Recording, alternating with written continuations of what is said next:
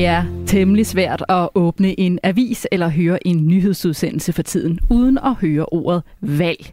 For selvom statsministeren ikke har trykket på valgknappen endnu, så er det bare det, alle taler om, og de politiske partier har travlt med at komme frem med deres udspil og idéer. Men hvad er det egentlig, erhvervslivet har brug for, at politikerne fokuserer på lige nu? Det tager vi op her i Erhvervsmagasinet Selskabet på Radio 4. For vi står midt i en tid, hvor der er fuldt tryk på kedlerne på arbejdsmarkedet, ja faktisk endda mangel på arbejdskraft. Og samtidig oplever virksomhederne jo også, ligesom alle os andre, at priserne stiger på alt lige fra energi til råvarer. Og så er der også den grønne omstilling, som kræver, at vi tænker nyt i forhold til vores måde at arbejde og producere på. Så der er nok at tage fat på. Mit navn er Stine Lynghardt, og jeg er vært her på selskabet, og jeg har selvfølgelig Jens Christian Hansen med mig her i studiet, vores faste erhvervskommentator her på programmet. Hej Jens Christian. Hej. Og nu nævnte jeg jo et par emner her, men kan du ikke lige prøve at sætte lidt flere ord på, hvad det er, der fylder for erhvervslivet lige nu, og kunne kalde på nogle politiske beslutninger? Jo, altså nu er erhvervslivet jo mange ting. Jeg tror, man skal, øh, øh, hvad skal man sige, øh, prøve at kigge på det på flere niveauer. Altså de store globale virksomheder, de øh, kigger altså ikke meget til Christiansborg. Øh, det, det, det, det er altså ikke det, det, det rykker voldsomt. Det er jo øh, krigen i Ukraine, som kommer til at påvirke dem. Det er forholdet mellem øh, USA og Kina, øh, som kan komme til at, at spille en vigtig rolle for de helt store virksomheder. Og så har du de der mellemstore, kan du sige. Mange af dem er jo underleverandører, for eksempel til den tyske bilindustri. Øh, de er også noget hen ad vejen globale, men de øh, producerer en hel del her i landet, og de øh, kan godt, godt komme til at, at mangle hænder. Og så er jo selvfølgelig de helt små hjemmemarkedsbaserede erhverv, øh, som jo også øh, mangler hænder, og der kan vi måske sige øh, specielt øh, hotel- og restaurationsbranchen, som har fået et, et, øh, et comeback, øh, der siger Spar to. Og så vil jeg lige nævne byggeriet, som jo har været glohit i flere år. Altså, øh, det er jo ved at aftage, så vidt jeg forstår, så alt nybyggeri er ligesom gået dødt nu, og så jeg tror, vi kan få en håndværker her til vinter.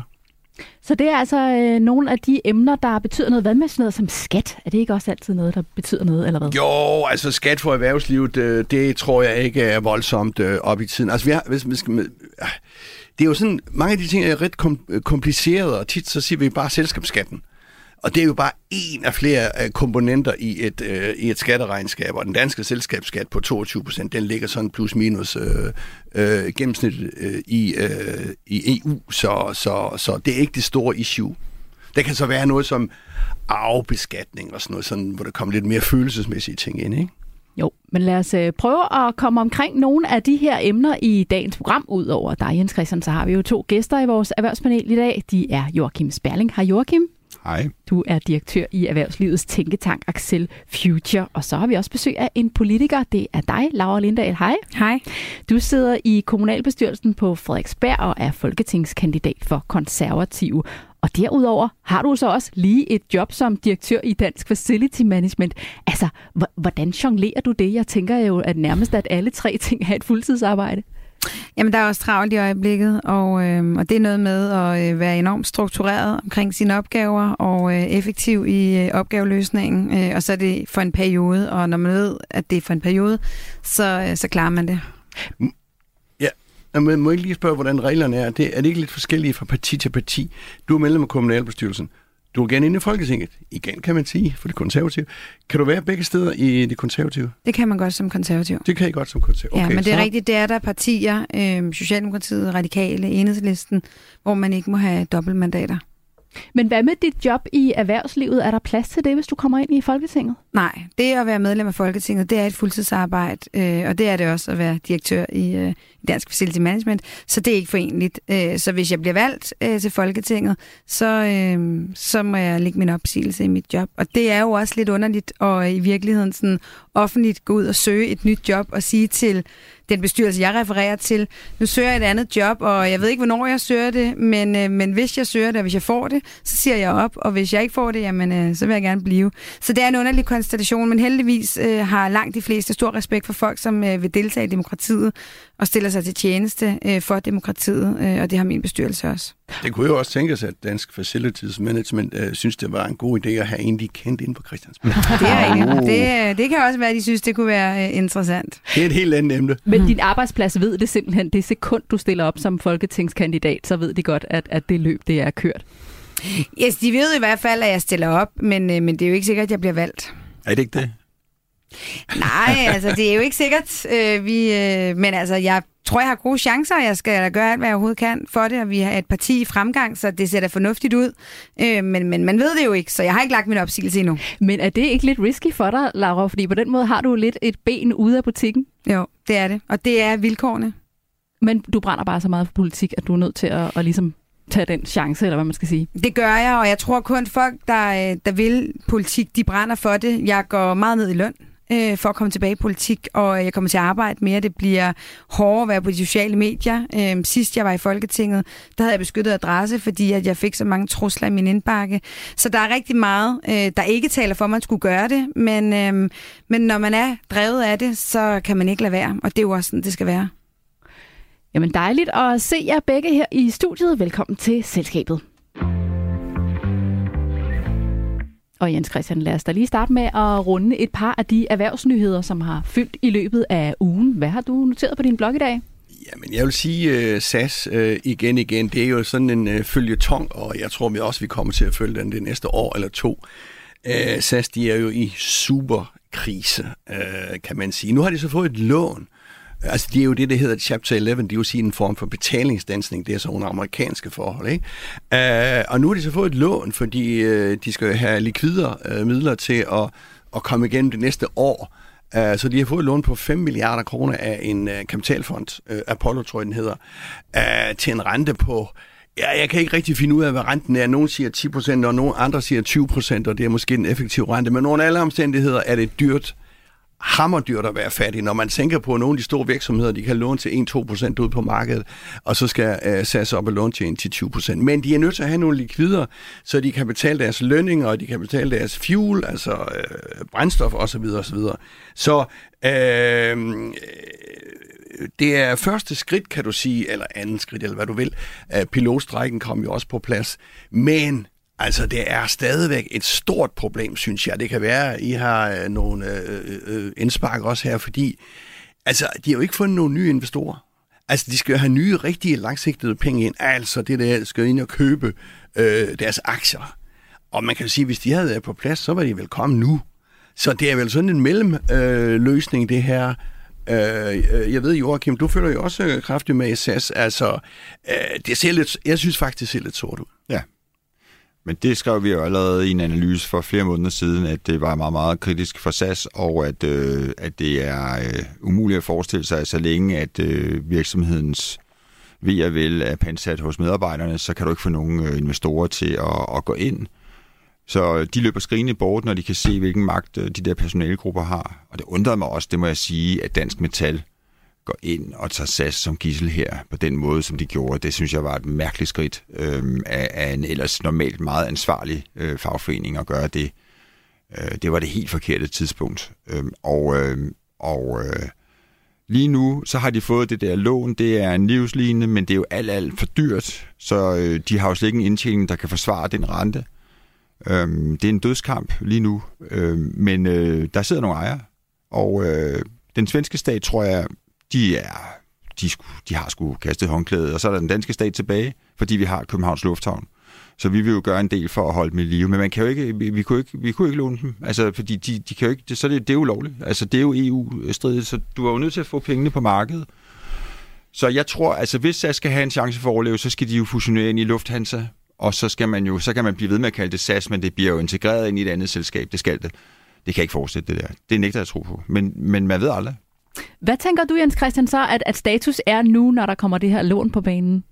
Jamen, status er jo lidt ligesom Joachim er ind på, altså, øh, ja, øh, stakket frist, nu må vi se, fordi der er også mange penge ude, øh, ude i øh, altså hele verden. Altså, der er rigtig, rigtig mange penge, der er på jagt efter investeringer, og luftfartsindustrien er, kon, øh, er jo i krise over hele verden. Den amerikanske luftfartsindustri er jo konstant i krise. Sydamerika, øh, øh lige med undtagelse selvfølgelig af de mellemøstlige øh, statsfinansierede øh, øh, luftfartsskaber, så er stort set alle luftfartsselskaber i krise i øjeblikket. Så det er, man skal ind og finde en eller anden uh, model for, hvordan uh, du kan drive sådan en virksomhed der. Og det uh, tror jeg ikke rigtig nogen, der har noget, uh, noget bud på. Så det var et uh, langt svar om ingenting. der er noget at tage fat på. Havde du andet stående på din jeg, nyhedsblog i dag? Ja, jeg kunne lige tænke mig også at, at, at opholde mig lidt ved de der elpriser, fordi nu så jeg jo, at ja, det er jo ikke nyt. Energipriserne er høje, men de bliver så højere og højere og højere. Jeg så, at man øh, her til øh, vinter nu regner med, øh, fordi det er på nuværende tidspunkt, så indgår man jo kontrakter, et års kontrakter, ved at købe energi ud på de store øh, markeder, og det indikerer sådan noget om prisudviklingen, og det er, der er vi oppe på sådan 3-4 gange øh, øh, normalprisen bare for et år siden. Øh, er sådan mere permanent karakter på energipriserne. Så øh, bare for at sige, at, øh, og så kan vi så snakke videre om... Øh, om, øh, om, øh, om vind og, og sol og atomkraft osv. osv. Men øh, på en kort bane det næste år, der bliver det altså rigtig, rigtig, rigtig dyrt, hvis du skal have opvarmet din spa derhjemme i, hmm. i, i boligen. I så der må vi alle sammen indstille os på nogle højere priser. Jeg synes også, jeg så en nyhed om, at der var nogle købmænd, der var begyndt at skrue lidt op for temperaturen i køleskabet og sådan noget. Ikke? Så det er jo noget, der, der Ja, og du så her, jeg tror det var Føtex, eller de, øh, de begynder jo at droppe øh, facadebelysning og alt sådan noget. Så ja. det begynder ligesom at komme nogle lidt mere permanente, fordi at de der høje øh, priser, øh, energipriser er lidt permanente. Måske slut med julebelysning og sådan noget. Hvad vil du sige, Laura? Ja, det er jo også et problem i kommunerne. Nu sidder jeg jo i kommunalbestyrelsen, og der snakker man det jo også om det på skolerne. Øh, køleskab i klasselokalerne. Skal børnene have et køleskab? Øh, tidligere, Nå, har man, ja, uh, tidligere har man haft snakket om, at det var dyrt, fordi hvem skulle rengøre det, og den ville man gerne spare væk. Og nu handler det altså om energipriser og strømmen øh, på køleskabene. Mm. Så man begynder jo også at kunne se det i, øh, i den almindelige kommunale øh, økonomi, at det, at det er så øh, stigende priser. Så det er et problem mange steder. Det er noget, vi alle sammen mærker. Tak for ugens nyhedsoverblik.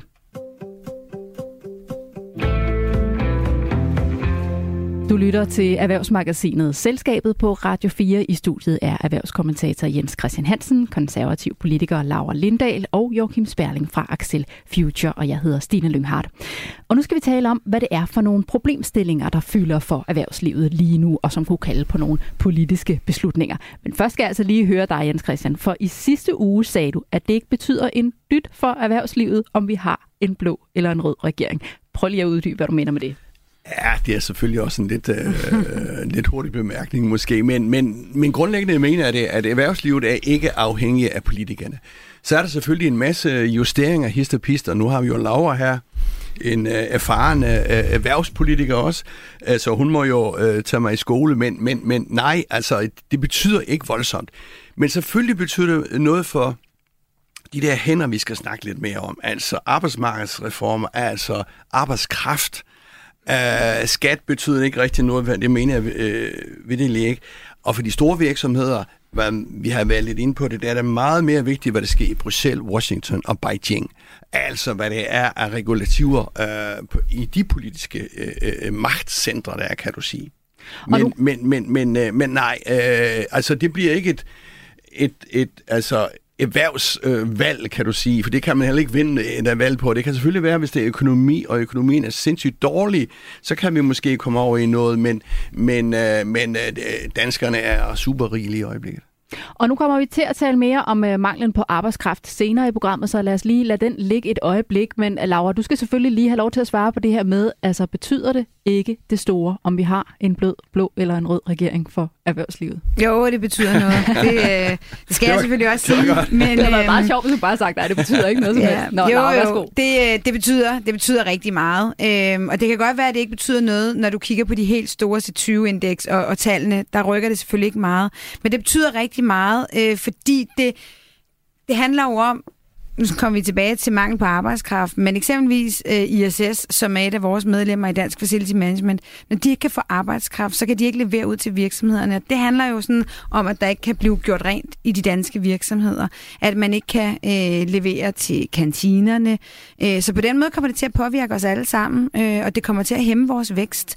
Og derfor bliver det jo sådan et, et, et hjul, hvor at hvis du hæmmer væksten, og i hvert fald ikke sikrer de rette rammebetingelser for erhvervslivet, jamen så kommer der jo heller ikke de penge ind i kassen, som vi har brug for til at finansiere velfærden. Og så kan vi jo blive ved med at stå og tale om, at der ikke er pædagoger nok i vores børnehaver, eller at vi ikke synes, fagligheden i folkeskolen er god nok, eller at de ældre får en værdig pleje. Der skal være nogen, der finansierer den, og det er derfor, det hænger sammen. Så man kan ikke tale om et velfærdssamfund i verdensklasse, hvis man ikke også er villig til at tale om rammebetingelserne for vores erhvervsliv, for det hænger sammen. Men I vil jo også, begge blokke vil jo gerne gøre noget ved den her mangel på arbejdskraft, så er der overhovedet nogen øh, forskel på, om man stemmer på den ene eller den anden blok? Ja, der er stor forskel, fordi det handler jo om, hvordan vil du øge arbejdsudbuddet. Vi har brug for at øge arbejdsudbuddet i Danmark. Og det kan man jo gøre ved enten at øge incitamenterne til, at folk bliver på arbejdsmarkedet. Og der har vi jo en regering, som har indført den her Arne-pension, som jo gør det stik modsatte. Den hiver raske mennesker ud af arbejdsmarkedet. Øhm, intentionen er selvfølgelig, at det skal være de nedslidte, men sagen er jo, at det handler jo ikke om, at du er nedslidt. Det handler om, hvor mange år du har arbejdet. Så det gør det stik modsatte. Det trækker raske mennesker ud af arbejdsmarkedet. Det er det forkerte at gøre. Og så skal vi øge incitamentet til, at dem, der er på arbejdsmarkedet, et, bliver her, og to, gerne vil arbejde lidt mere, når de er og nu ved jeg jo godt, at I konservativ er modstandere af den her Arne-pension. Lad os lige øh, vende tilbage til den lidt senere. Havde du lige en kommentar her, ja, Christian? faktisk lige præcis den, øh, jeg også tænkt på, at vi lige skulle have Laura til at uddybe. Lad os lige vende tilbage til den øh, lidt senere i programmet. Jeg kunne godt tænke mig lige også at inddrage dig, Joachim. Hvad tænker du om det her med, om det betyder noget som helst for erhvervslivet, om vi har en rød eller en blå regering? Der er nogle nuanceforskelle. Altså på de helt store linjer, så er jeg enig med Jens Christian i, at øh, for de store virksomheder, det er nok ikke øh, så vigtigt. Men der er nogle nuancer. Jeg kan lave nogle nedslagspunkter. For eksempel er øh, min egen bestyrelsesformand, Christian Frigas, jo nu ved at, at se på alle de her erhvervsstøtteordninger. Og det er rigtig mange milliarder herunder også for eksempel sådan noget som øh, tonageskat. Altså Mads tjente jo i år, øh, sidste år 270 milliarder kroner, hvilket er et uhørt stort beløb. Altså det er jo mere end 10 procent af BNP. Øhm, de betaler ikke ret meget skat. Tonageskatten er 4-5 procent, eller jeg ja. kan ikke engang, altså det, det er i hvert fald ikke ret meget. Øh, der er langt op til de 22. At det bliver man nødt til at kigge på. Hvis altså det sker når du siger igen, de 22, det er selskabsskatten, Ja, det er selskabsskatten, så, så derfor så er der jo en kæmpe difference der, man er nødt til at, at kigge på. Ikke?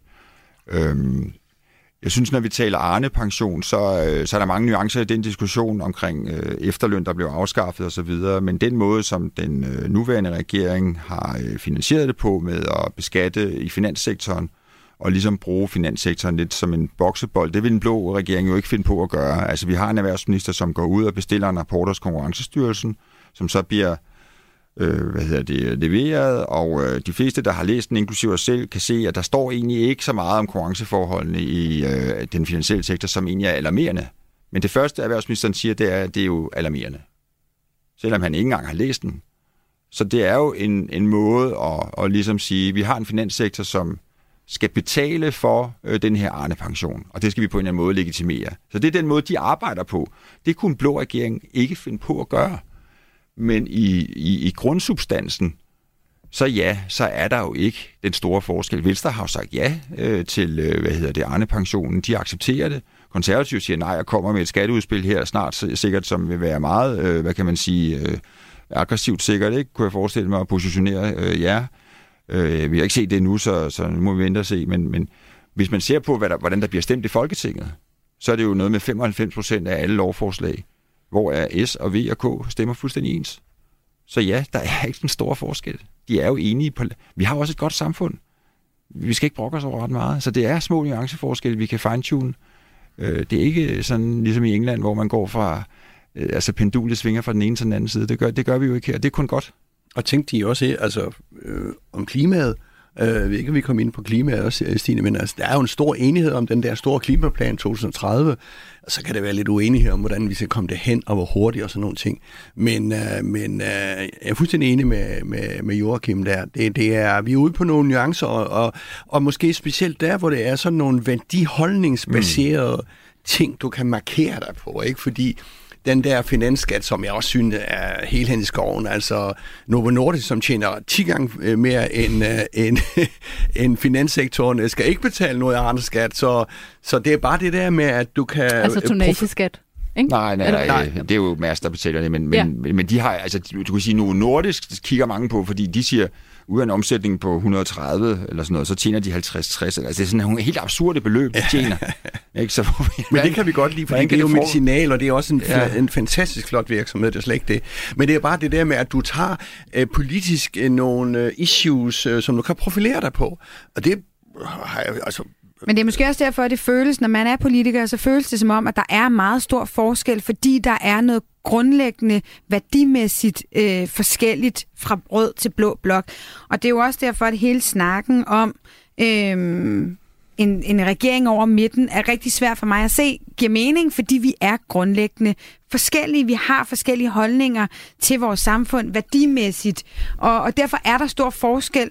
Og ja, så samarbejder vi bredt, og der er jo ikke en eneste stor øh, aftale eller forlig, som ikke er, er ind over midten af alle øh, de større forlig, der er blevet lavet de sidste mange, mange år. Der samarbejder man ind over midten. Men der er grundlæggende en værdipolitisk forskel på højrefløjen og venstrefløjen i dansk politik. Men Laura, det skal I jo også, hvis I, I nu skal i regering sammen med det venstre, så skal I jo håndtere den der andre pension. Altså skal I jo se at forhandle om, skal vi afskaffe den, skal vi ikke afskaffe den? Så et af, af, af Venstre eller konservativ bliver jo nødt til at, give jer, eller gå, gå på ind på kompromis. Men sådan er så det hvad er jo. den store forskel? Sådan hen over midten, det er bare det, jeg er svært ved at se.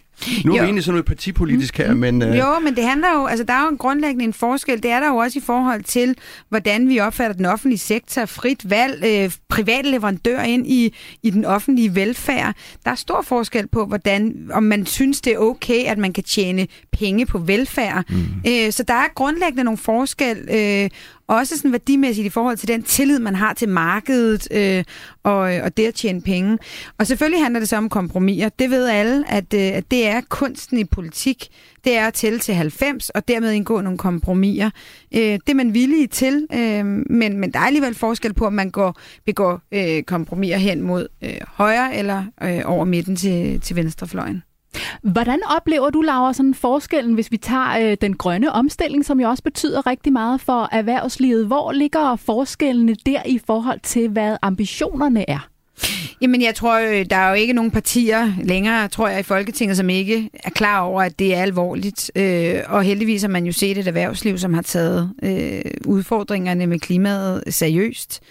Og øh, jeg tror, forskellen på, på højrefløjen og venstrefløjen er jo, at, at højrefløjen mener, at man kan godt forene øh, et blomstrende erhvervsliv med, øh, at man køber ind på de klimaudfordringer, der er, og løser dem hånd i hånd med at skabe vækst. Altså, det må ikke være på bekostning af væksten, at vi skal løse klimaudfordringerne. Det skal være øh, i takt med, at samfundet også udvikler sig.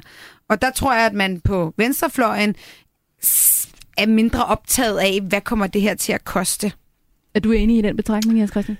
Ja, jeg kom... Øh, øh ja, det stort set det Men må jeg ikke lige sparke ind i den her, ikke? Altså klima, klima, klima. Alle er jo grønne, og vi er jo sindssygt grønne alle sammen. Øh. Men nu har vi en energikrise. Altså, jeg kunne godt tænke mig sådan at, at have politikerne til at være meget, meget mere konkrete, og måske sætte lidt årstal på, hvad vi skal nå på visse tidspunkter. Fordi jeg tror, vi kommer til at stå for et valg nu her. Altså, de der energipriser kommer til at indvirke på vores samfundsøkonomi, ikke bare på privatøkonomien, men også på samfundsøkonomien. Så min øh, tanke, øh, hvad skal man sige, eller påstand er, at øh, energikrisen vil skubbe øh, klimaomstillingen. Altså, øh, Laura, er det råd til begge dele? Jamen altså, det tror jeg, at... Og hvad kommer først? Jamen, det er jo det, altså, det er jo svært at sige, fordi at man kan jo ikke, altså, man kan jo ikke adskille tingene ad. Man er ligesom nødt til at se det hele i et større hele. Og øh, det bliver jo tit sådan nogle politikersvar med, man gerne vil både og. Men, øh, men man er nødt til at håndtere flere udfordringer på en gang. Hvad tænker du her, Joachim? Tænker du også, at er politikerne også ambitiøse nok her på klimaområdet? De er mere ambitiøse i deres udmeldinger, end det de kan levere. Så er det sagt. Prøv, prøv at uddybe det. Jamen det er, at øh, vi, har, øh, vi har nogle ambitioner med, med det her 70%-mål og klimaneutralitet i 2050, og de er enormt gode til at, at komme med, med udmeldinger om, at vi skal, vi skal have så meget osv. Øh, igen et nedslag, altså det her omkring fjernvarme, vi skal have fjernvarme ud nu, og det, har jo, det spiller jo direkte ind i, øh, i, i jeres vælgergrupper, som har fået firedoblet deres varmeregning, og også får det næste år. Øhm, det, jo hurtigere du kan få fjernvarmen ud, jo, jo, øh, jo billigere kan man jo slippe. Og folk står nu her, skal de etablere et jordvarmeanlæg, skal de have øh, Varmepumper. varmepumper, mm. hvad i alverden skal de gøre for at slippe udenom varmeregninger på måske 80.000 kroner om året i de store huse, ikke? Øhm, men men, men øh, det viser sig nu, at der er jo ikke arbejdskraft nok til at kunne Præcis. levere fjernvarme inden øh, den frist, der er sat. Det kan ikke lade sig gøre. Nej. Vi har nogle mål for, øh, for landbruget, der skal levere 5 millioner ton. Vi har ikke fundet ud af endnu. Altså, der er mange ting, som, som udstår, men, men udmeldingerne kommer de med. Men kan de levere? Det er jo ikke dem. Altså, det, er- det er svært, ikke? Det er virkelig svært. Vi skal til at runde af her. Vi må se, hvornår øh, statsministeren trykker på valgknappen. Når vi vender tilbage efter nyhederne, skal vi tale om et andet emne, som fylder rigtig meget for erhvervslivet, som vi også var lidt inde på her, og det er jo manglen på arbejdskraft. For hvordan løser vi den udfordring i en tid, hvor rekordmange er i arbejde? Det får vi vores gæsters bud på. Så lyt med om lidt her på Radio 4.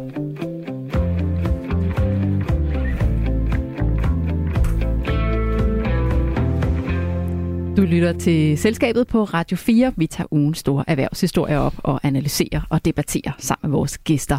I dag har vi fokus på det valg, som måske, måske ikke er på vej inden for den nærmeste fremtid, men som alle i hvert fald taler om lige nu. Vi har netop vendt nogle af de emner, som betyder noget for erhvervslivet. Og Om lidt skal vi tale om, hvordan vi kan skaffe flere hænder til det brandvarme arbejdsmarked. Vores erhvervspanel består i dag af selskabets faste erhvervskommentator Jens Christian Hansen, Laura Lindahl, som er folketingskandidat for konservative og derudover også direktør i Dansk Facility Management, og Joachim Sperling, som er direktør i Erhvervslivets tænketank Axel Future. Jeg selv hedder Stine Lynghardt. Og nu skal vi have en quiz og se, hvor godt I har fulgt med i erhvervsnyhederne den seneste uge. Vi har, du siger jo nej. Vi har taget hul på en ny runde af vores erhvervsquiz. Vi spiller endnu en gang gæsterne mod erhvervskommentatoren, og vi tæller point frem til jul. Og stillingen er lige nu uafgjort 1-1. Laura og Joachim, I på hold sammen, og I har altså mulighed for at lufte jeres overvejelser, inden I svarer. I dag har jeg taget et citat med, hvor jeg har fjernet et ord og erstattet det med et. I skal så gætte, hvad det er for et ord, der mangler. Er I klar til at høre citatet? Mm-hmm. Det lyder sådan her. Det ser jo ud til, at beep ikke presser citronen, og det kan meget vel hænge sammen med, at man jo godt kan se, at vi står over for en periode, hvor det ikke går så godt. Det var altså citatet. Men hvem er det mund, der ikke presser citronen forud for en periode, hvor det ikke går så godt? Jeg kan se, at der bliver tænkt store tanker rundt omkring i panelet her. Lad mig høre, hvad I tænker. Hvad overvejer du, Joachim? Hmm. ja, det er så man godt spørgsmål. Jeg tænker sådan lidt om, det er noget med en anden centralbank, der ikke hiver renten nok, eller, men det er det nok ikke. Det er det ikke. Så Mm-hmm. det Nå, er... det være sådan nogle gode overvejelser, tænker jeg. Var det det? Ja, det synes Det jeg kunne også. jo også være, hvad skal man sige, sådan, altså, undskyld, der er nogen, der tjener mange penge i øjeblikket. Virksomheder, vi er i erhvervslivet. Men det er jo ikke mærke, for de presser citronen, gør de ikke det? Jo, det må man sige. Øh, det kan vi så, jo, altså, men jeg tænker bare på, at det der med at presse citronen, det er jo sådan noget med, at virker konkurrencen, virker konkurrencen ikke øh, i steder, hvor man øh, har øh, øh, store, øh, store beløb. Jeg går ud fra, at det er noget med, med penge, og ikke øh, hvor mange øh, man skal have ind i en skoleklasse, antal af skoleelever og sådan noget. Altså, det må være noget med, med penge, ikke?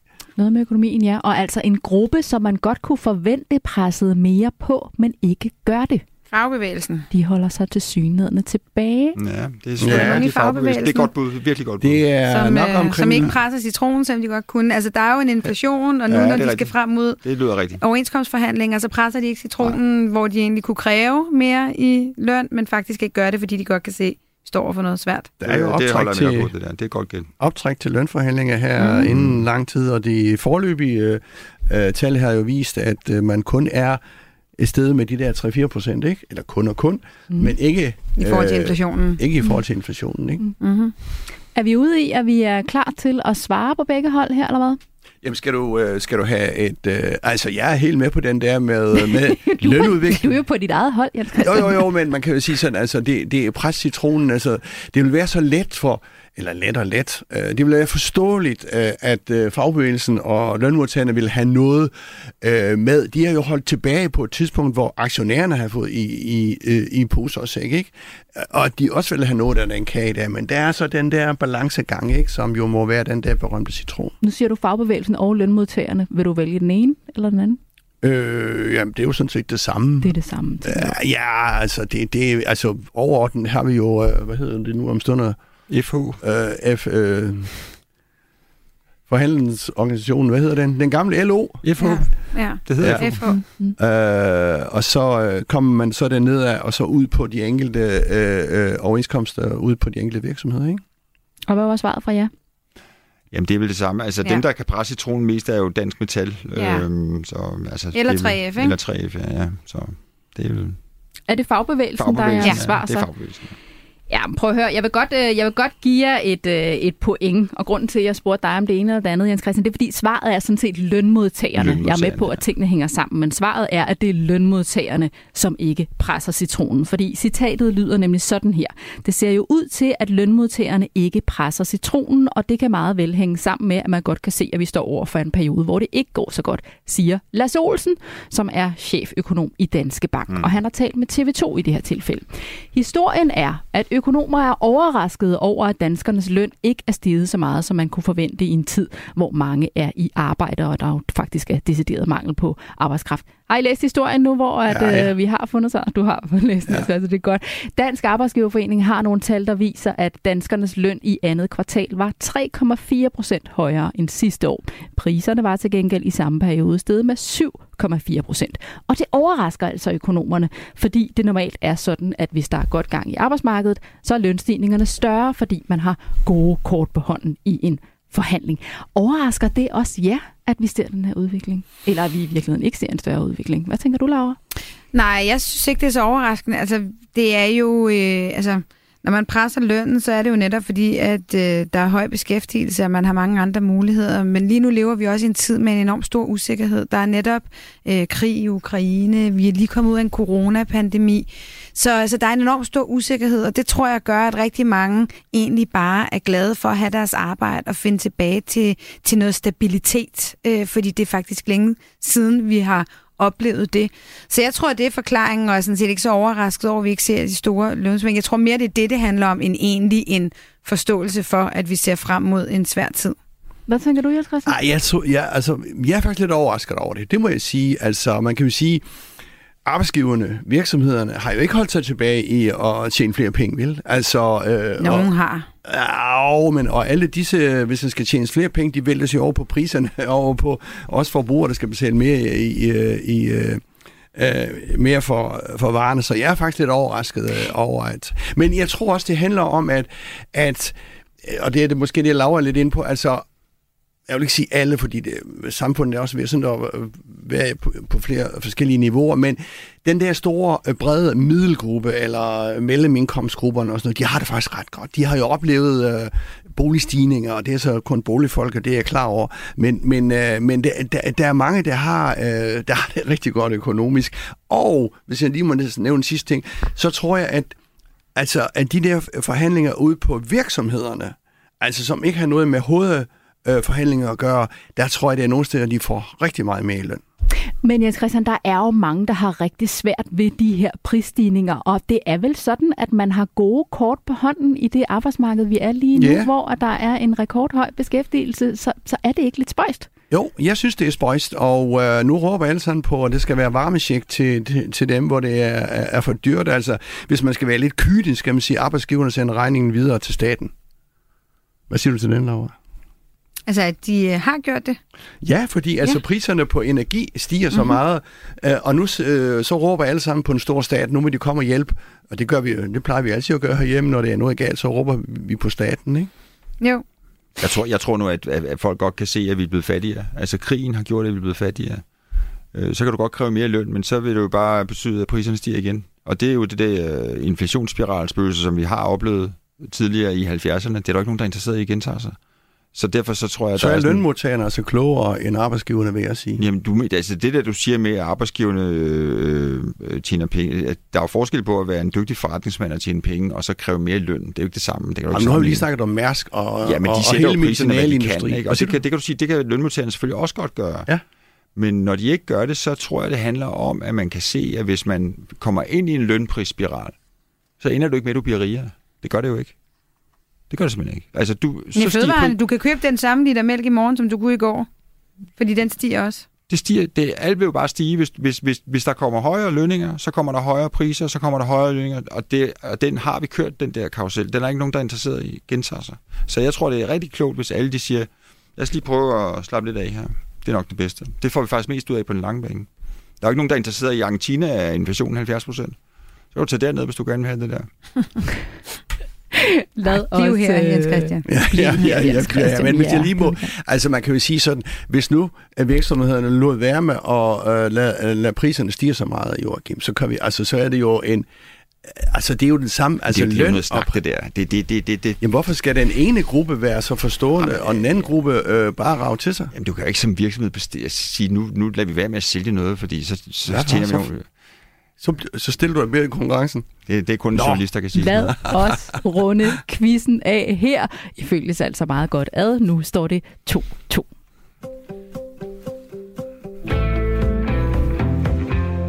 Og som vi netop var inde på, så er der jo lige nu rekordmange i arbejde. Ledigheden er lav, der er stillinger, som ikke bliver besat, og der er virksomheder, som bliver nødt til at takke nej til ordre, fordi de simpelthen ikke kan få de hænder, som de har brug for. Samtidig hører vi også, at der er flere, som går på pension før pensionsalderen, og de unge kommer ikke hurtigt nok ud på arbejdsmarkedet. Så nu vil jeg gerne høre jer her i panelet, hvad vi kan gøre for at skaffe flere hænder. Og jeg kunne godt lige tænke mig at starte hos dig, Laura, fordi hvis du nu lige skal tage øh, politikerkasketten af et øjeblik og tage direktørkasketten på, så er du jo direktør i et øh, facility management firma. Og nu nævnte du øh, for lidt tid siden at det her med ISS, der har øh, der er svært ved at finde øh, arbejdskraft. Hvordan mærker I, at der er mangel på arbejdskraft i din branche? Jamen, det er jo øh, især de, øh, de øh, rengøringspersonale, kantinepersonale, altså øh, ufaglært arbejdskraft er ekstremt svært at, øh, at skaffe i øjeblikket. Og øh, som virksomhed øh, er man jo sådan set ligeglad med, hvordan arbejdskraften øh, kommer. Den skal være kvalificeret til de opgaver, man har, øh, og, øh, og fleksibel. Og det, øh, det er svært i øjeblikket, og derfor så har erhvervslivet jo brug for nogle reformer, som øger arbejdsudbuddet i Danmark. Fordi det gør os fattigere, at man som virksomhed er nødt til at takke nej til ordre.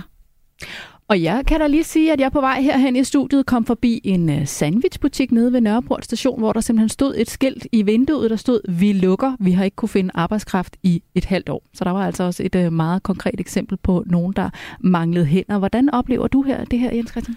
Nej, men jeg kunne lige tænke mig at spørge dig, øh, Laura, fordi nu skal vi jo snakke politik, og vi har valgt, og vi har været lidt ind på det, ikke? Altså, øh, arbejdskraft udefra, altså fra, det kunne være tyskere, eller det kunne være, hvad ved jeg, ja, nu er de så inden for EU, mm-hmm. ikke? men øh, arbejdskraft i det hele taget, og inden for den sektor, du nævner der, det er jo typisk, eller langt hen ad vej, ufaglært arbejdskraft, hvis jeg forstår det ret, ikke? Er det ikke det? Hvordan ser det ud med, øh, med at få arbejdskraft ind udefra lige i øjeblikket, og øh, vil I i konservativ gøre mere for at åbne grænserne?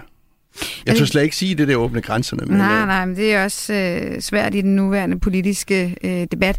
Men altså, det handler jo om, at, øh, at, at vi synes, at det skal være nemmere at få arbejdskraft også uden for EU. At man har lavet den her mur rundt om EU og sagt, det er kun herfra, man kan få arbejdskraft, synes vi ikke giver mening.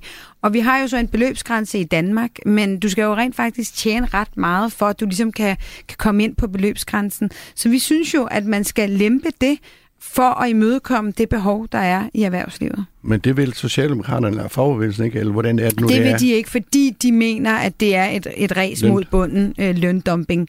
Øh, men det er altså ikke løndumping, mennesker, der kommer hertil, der får øh, 300.000 i løn om året. Altså, det er jo ikke, det er jo ikke løndumping. Så, så man er nødt til at snakke om, at øh, hvad er det for nogle udfordringer, der er i den virkelige verden, og hvad er løsningerne på dem?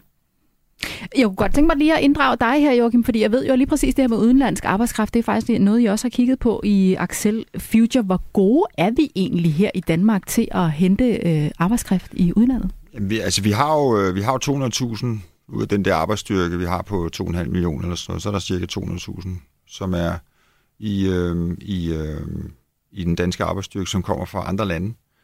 Øhm, 90 procent af dem er jo EU-borgere, og dem er der ikke nogen problemer med. Den, den kan man bare få fat i. Øhm, de kan komme herop uden, uden de store problemer. Og så er der så resten. Det er jo så ikke ret mange, der er på den her beløbsordning. Det er vist 9.000 mennesker. Og øh, hvis man så ser på den fordeling af, af, øh, af, af deres lønninger, så, så kan man se, at dernede omkring bunden, jeg kan ikke huske, hvad det konkrete beløb er, men det er øh, øh, 300 eller andet, ikke? ja, 300 eller andet, ikke? Så 30.000 eller noget af den stil. Øh, der ligger altså kun 1.600 dernede, øh, som tjener øh, så lidt. Så hvis du så siger, at du, du flytter grænsen ned til øh, 250.000, så vil du måske få... Øh, ingen kan faktisk svare på, hvor mange det er, men altså, det er 500 eller 1000 eller sådan noget. Det er ikke ret mange mennesker. Så derfor så tror vi ikke på, at der er så meget at hente Øh, og hvis man ser øh, på, hvad, hvad det er for en type arbejdskraft, vi har brug for, så har vi jo brug for selvfølgelig til ISS og til restauranter og sådan noget.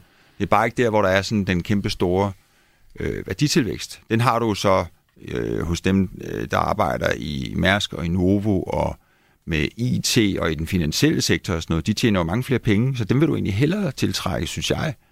Øh, fordi så kan de faktisk komme med, med, med langt mere øh, værditilvækst øh, til gavn for øh, skattebetaling og alt muligt andet. Øh, de bruger flere penge i landet osv. Så, videre.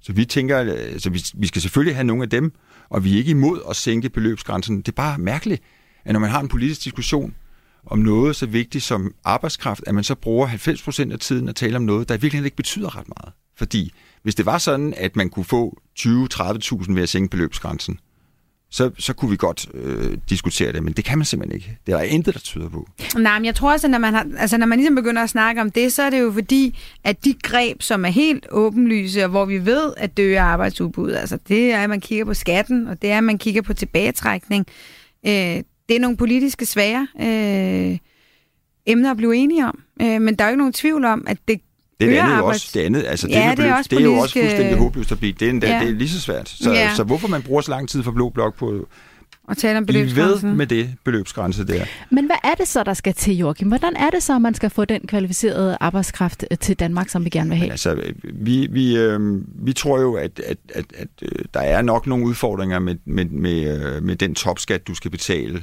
vi kan jo se på forskerordningen, at den er jo, den er jo ret populær, den er ret velfungerende faktisk. Hvad er det, 7.000 der på forskerordningen? Ja, der er en del på forskerordningen faktisk. Det er mange. Det fungerer godt. Alt fra er fodboldspillere dygtige, til topchefer. Ja, men der er ikke ret mange fodboldspillere. Det er øh, under 200 ud af de der. Så det er ikke ret mange. Der er mange, der, der overfokuserer på de forkerte ting, og det med fodboldspillere er selvfølgelig øh, en af de der ting, man altid øh, tager frem, men det er jo bestyrelses, øh, dygtige bestyrelsesmedlemmer, der kommer og arbejder, måske flere bestyrelser, direktører, øh, højt kvalificerede øh, folk, som virkelig kan noget, som du ikke kan få i Danmark. Ikke? Så det er ret godt, at vi har den ordning, men den er selvfølgelig også under pres, fordi det er en kæmpe skatterabat, du får. Ikke? Men altså, kunne man lave nogle af de samme ting øh, niveauet under? Altså dem, der måske er programmører, eller ingeniører, eller et eller andet, som måske i øh, deres hjemland øh, kan se, at altså, hvis de så tager til Danmark, så skal de så altså simpelthen betale øh, langt mere i skat, og, og det, øh, det gør så måske, at de til, for der er, også, det, der er også omkostninger ved at flytte, ikke? Så der kunne man godt kigge. Det tror vi på. Altså, det har vi faktisk. Men er det ikke farligt at have alt for mange forskellige jo, det er skatte? Godt. Det er ikke så har man en forskerordning, jo, og så har jo, vi jo. en for middel ja. IT-folk, og så har vi en tredje for... Vi mangler en for journalister, synes jeg jo personligt, men uh, nej, altså... Jo, jo, men det bedste vil da være at sænke topskatten for alle. Ja, ja. Altså, vi ved jo, at den hæmmer folks incitament til at arbejde mere. Det kommer bare ikke til at ske, jo. Mm. Denne kunne de måske godt komme med sig. Vi ved det ikke. Men, men, men, men altså, sænk topskatten, det øh, er der mange, der gerne vil, men øh, det får du ikke Socialdemokratiet til. Men jeg synes jo, det var interessant at se her ved Ukraine-krigen, øh, øh, da den brød ud, og så sagde vi øh, på et tidspunkt, at det kom 100.000. Det gjorde det så ikke. Og det, jeg vil så lige øh, smide ind her, det var jo, at ukrainere, de kunne jo gå direkte ind i jobs, øh, mere eller mindre. Og det viser sig, nej, det kunne de ikke, fordi det er et hav af barriere. Det er der selvfølgelig noget papirarbejde, det kunne man så diskutere. Men så kommer det der sprog, mm. øh, som betyder rigtig, rigtig, rigtig meget. Det er jo usandsynligt. Nu er der selvfølgelig også mange ukrainere, der er rejst tilbage igen, og det er et helt øh, øh, issue for sig selv. Men det er meget, meget, meget få øh, ukrainere, der kommer i arbejde. Og det øh, indikerer måske, at vi ikke er gode til at det er så mit spørgsmål, altså, om vi, altså hvor god er vi til at integrere fremmede øh, i vores øh, arbejdsmarked? Ja, må jeg godt lige, øh, inden vi, vi når dertil, Jens Christian, jeg kunne godt tænke mig lige også at, at, at tale lidt mere om den arbejdsstyrke, vi også har her i, i Danmark. For jeg kunne godt tænke mig også uh, lige at komme en tur ud på gaden i København, fordi vores uh, reporter har været ude og snakke med nogle af de unge, som står foran et uh, langt arbejdsliv, og spurgt dem, om de synes, det er en god idé at få unge hurtigere ud på arbejdsmarkedet. Og her falder snakken hurtigt på uh, sabbatår. Og så har vi også talt med nogen, som er lidt tættere på pensionsalderen, og spurgt dem, hvad der skal til for at blive uh, længere tid på arbejdsmarkedet arbejdsmarkedet. Men først skal vi altså høre om det her med at få de unge hurtigere ud på arbejdsmarkedet. Så kan vi også lige vende tilbage til, til det med ruinerne bagefter, Jens Christian. Øhm, altså, man kan sige, at de fleste unge har jo brug for et år til lige at slappe af, inden de lige øh, begynder på arbejdsmarkedet og så videre til lige at genoplade. Så øhm, jeg synes helt klart, at det er en god ting at have et sabbatår, og hvis man fjerner det, så kan alle godt være. Altså, så størstedelen er måske en smule øh, trætte i forvejen, og så den der energi, når du starter et nyt sted, den er der bare ikke helt. Hmm, jeg synes, det er en rigtig god idé at holde sabbatår, fordi at det er med til at finde ud af, hvem man er og hvad man har lyst til, så man er sikker på, at man rammer rigtigt på det arbejdsmarked, man skal ud på. Altså jeg tænker, hvis du øh, kommer hurtigere igennem uddannelsessystemet, så mister du jo nogle år eller noget øh, essentiel viden, som du har brug for. Der er ikke to unge, der er ens. Nogle øh, har enormt meget behov for lige at vente lidt, før de går videre, og, øh, og ligesom tage øh, og hive stikket ud og gå fra den ene skole over den anden i det andet uddannelsesregi er ikke altid øh, det, man skal gøre. Jeg har selv voksne døtre, som øh, ikke bare flagrede sådan lige igennem systemet, men som er veluddannet og begge to universitetsuddannede. Så øh, de klarer sig igennem, men øh, de var også ude at rejse inden og, øh, og lavede alt muligt frivilligt arbejde ude i verden i et eller to år, inden de gik i gang med deres øh, videre uddannelse. Så det, det synes jeg var rigtig fint, fordi så havde de den, den ballast med.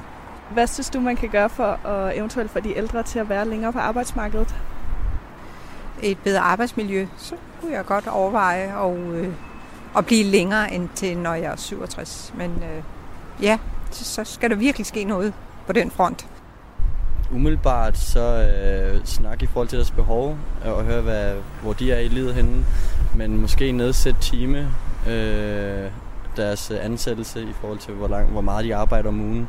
Så det mere, måske bliver lidt mere fleksibelt for dem.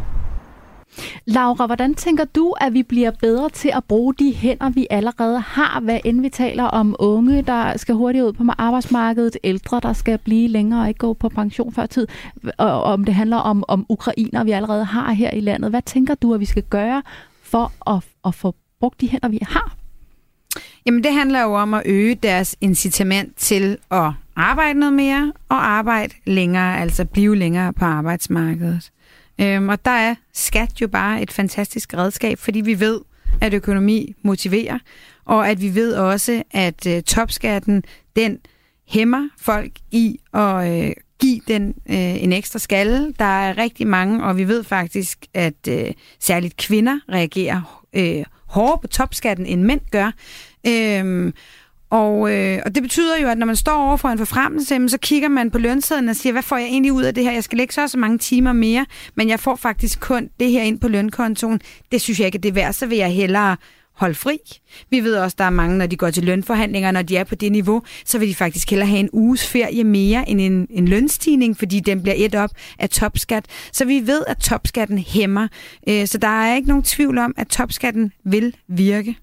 Men Jens Christian, tænker du, at det er skatten, det handler om, når der er nogen, der går øh, øh, på pension før tid, eller nogen, der holder et, et ekstra sabbatår? Eller hvad, hvad, skal arbejdsmarkedet blive bedre til at rumme forskellige, eller hvad handler det om?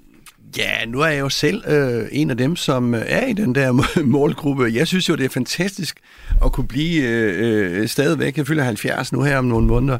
Uh, jeg synes, det er ret, øh, det er ret fantastisk, at, det, at jeg stadigvæk kan være, og jeg har kun sådan deltids, ikke? Så, så, så ja, altså, jeg tror også, man skal lige kigge lidt på sig selv og må ikke lige vende tilbage til det der ude på gaden. Jeg synes, det var en, der sagde, en af de unge, altså nu har vi brug for øh, et år eller to til at slappe af, fordi vi er så trætte.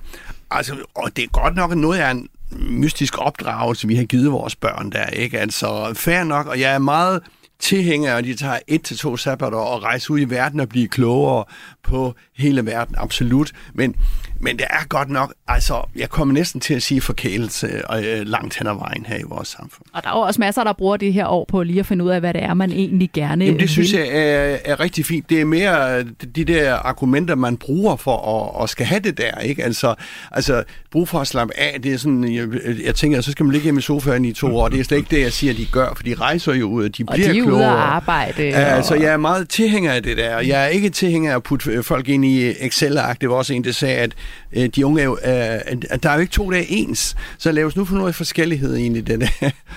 Hvad tænker du her, Jørgen? Hvordan kan vi blive bedre til at udnytte de hænder, vi allerede har, for at få endnu flere ind på ja. arbejdsmarkedet?